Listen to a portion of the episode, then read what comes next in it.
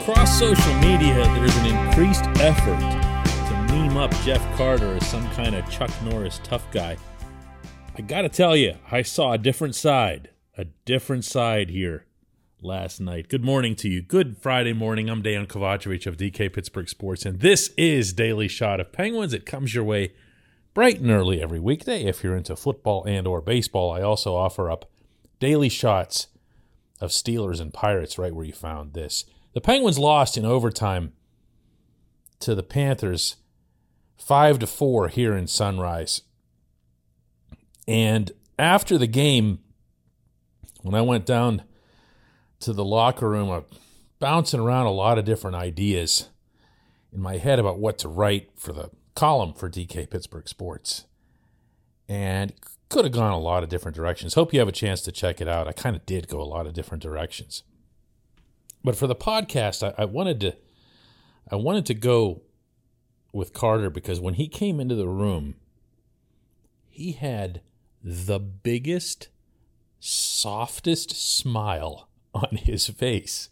And when he sat down to speak with the handful of us that were there covering this from Pittsburgh, he got really emotional, as much as you'll see from him, about his 400th goal, and I want you to hear some of it.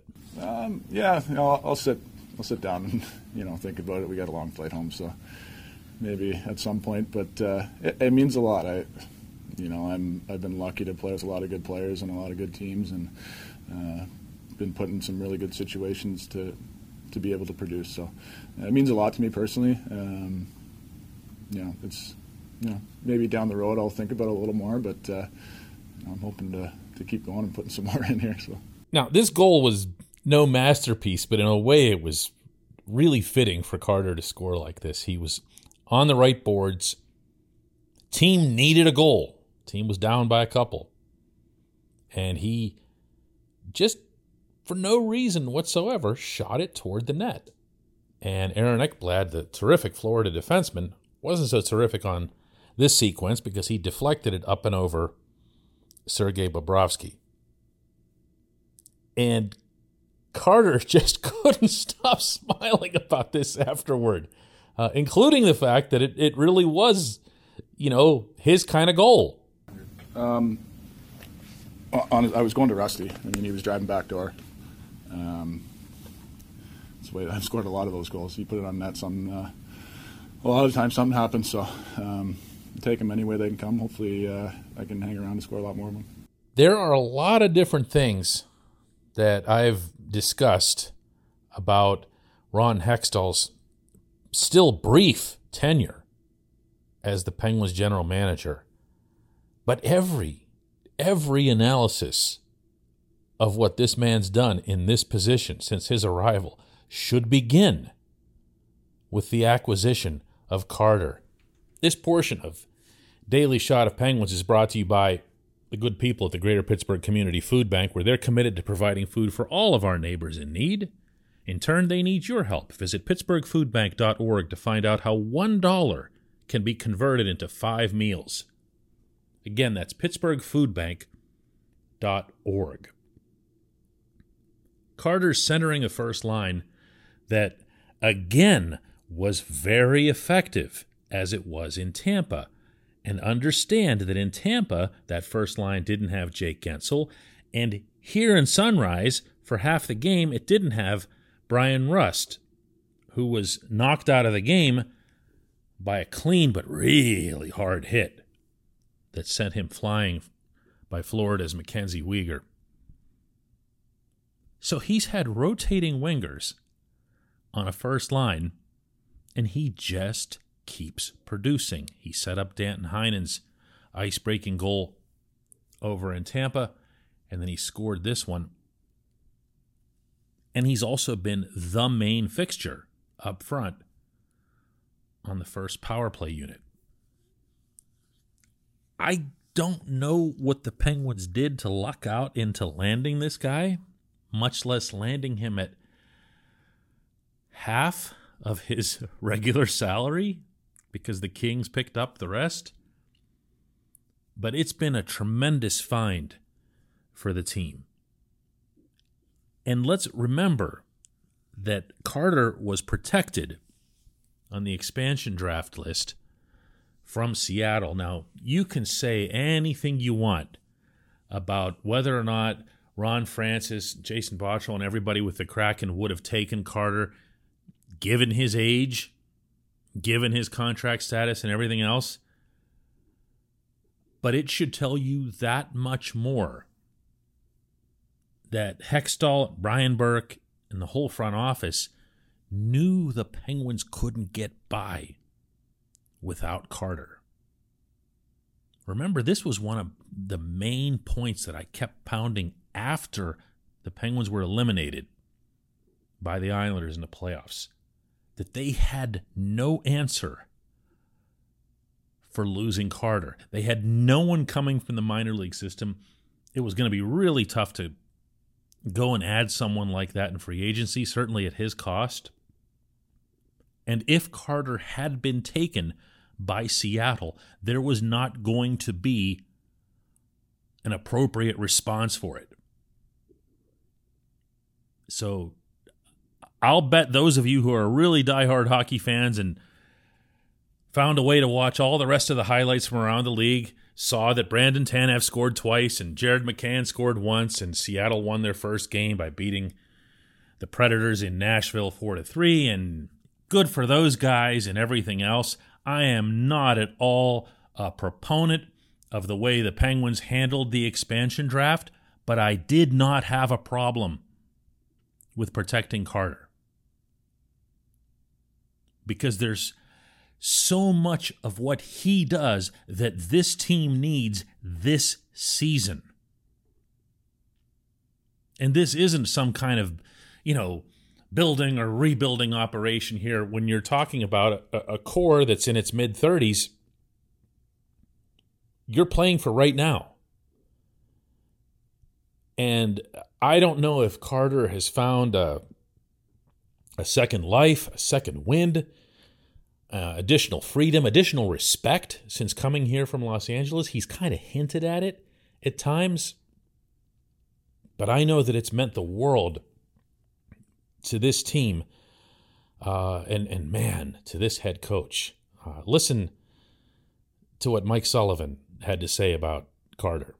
It's hard for me to articulate, what he means to our team, especially right now. He's just a high character person. He's a great person. He fit into our dressing room from the first day he walked in.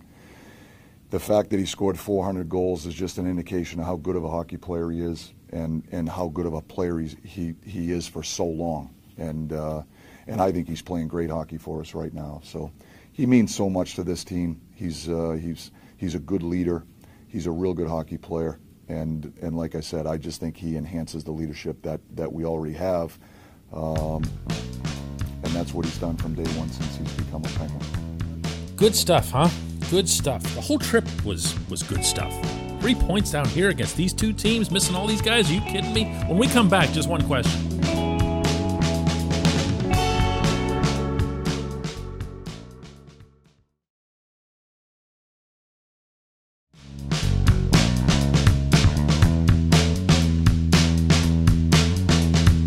Welcome back. It's time for just one question, and that comes to us courtesy of FuboTV. The monthly cost of cable is over $200. FuboTV is $65 a month to watch all the same channels, including AT&T SportsNet Pittsburgh. And right now, FuboTV is offering our listeners of this program a 7-day free trial and 15% off your first month.